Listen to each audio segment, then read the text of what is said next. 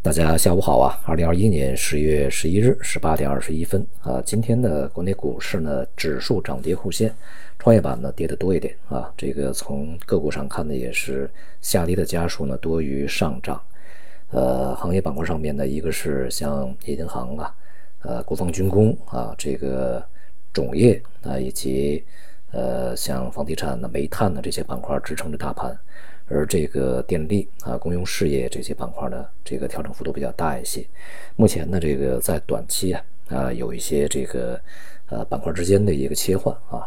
呃前面的像新能源呐、电力啊涨幅比较大，呃而这个金融啊、地产呐这些呢持续是受到压制啊。那么现在在四季度起初，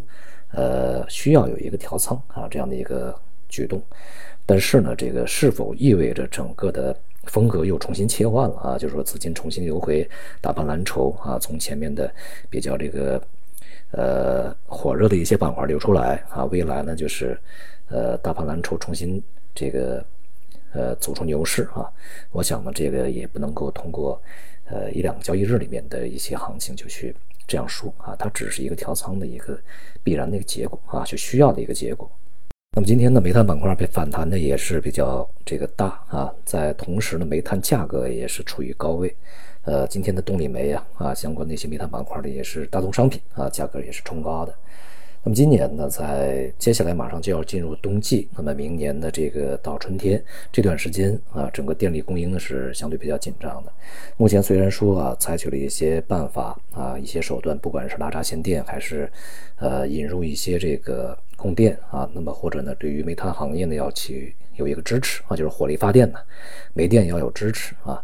但是呢，总体来讲，煤炭和电力呢，在当前仍然是一个比较紧张的状态。也就是这种紧张状态呢，恐怕在今年的冬天，呃，这个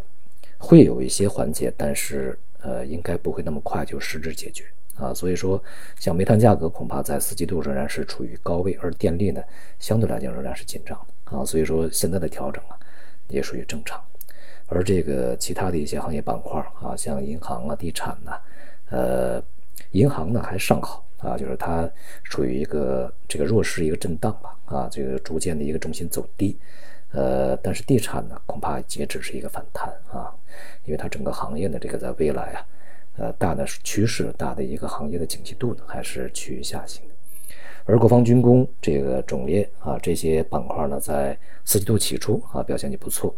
呃，那么这个也意味着未来一个方向啊，像国防军工啊，不会因为中美就是进行了几次对话，开了几次会，这个我们的呃飞机啊、导弹呢、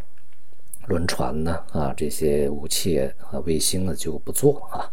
呃，中国人没那么天真是吧？美国人也没有那么的这个轻易的就会今天这个主意，明天就改了，也不会啊。这个。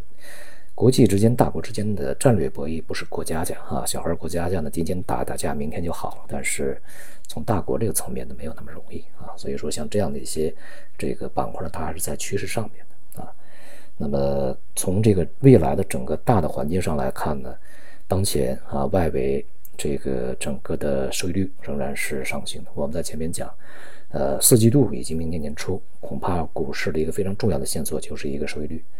呃，收益率如果持续是上行啊，像昨天到今天啊，美债收益率也还是呃大幅向上稳定的上上行啊。只要市场的利率是上行的，那对市场来说就不是好消息啊。所以说呢，这个行情仍然是结构性行情啊，它不是一个体系呃系统性行情，而且呢，这个结构性行情里面可以去啊找的板块呢还是不多的。呃，这里面呢，其实就看你啊，对于中中线、中期也好，长期也好，是否呃坚定对某一个板块逻辑的一个看好啊？如果是这个只是关注啊个别交易日波动的话，你比如说像农业啊啊，像这个国防军工，恐怕呃早就不知道被杀出多少回了啊。那么现在呢，这些板块表现还是不错的啊，所以说还是要看一个长期大逻辑。好，今天就到这里，谢谢大家。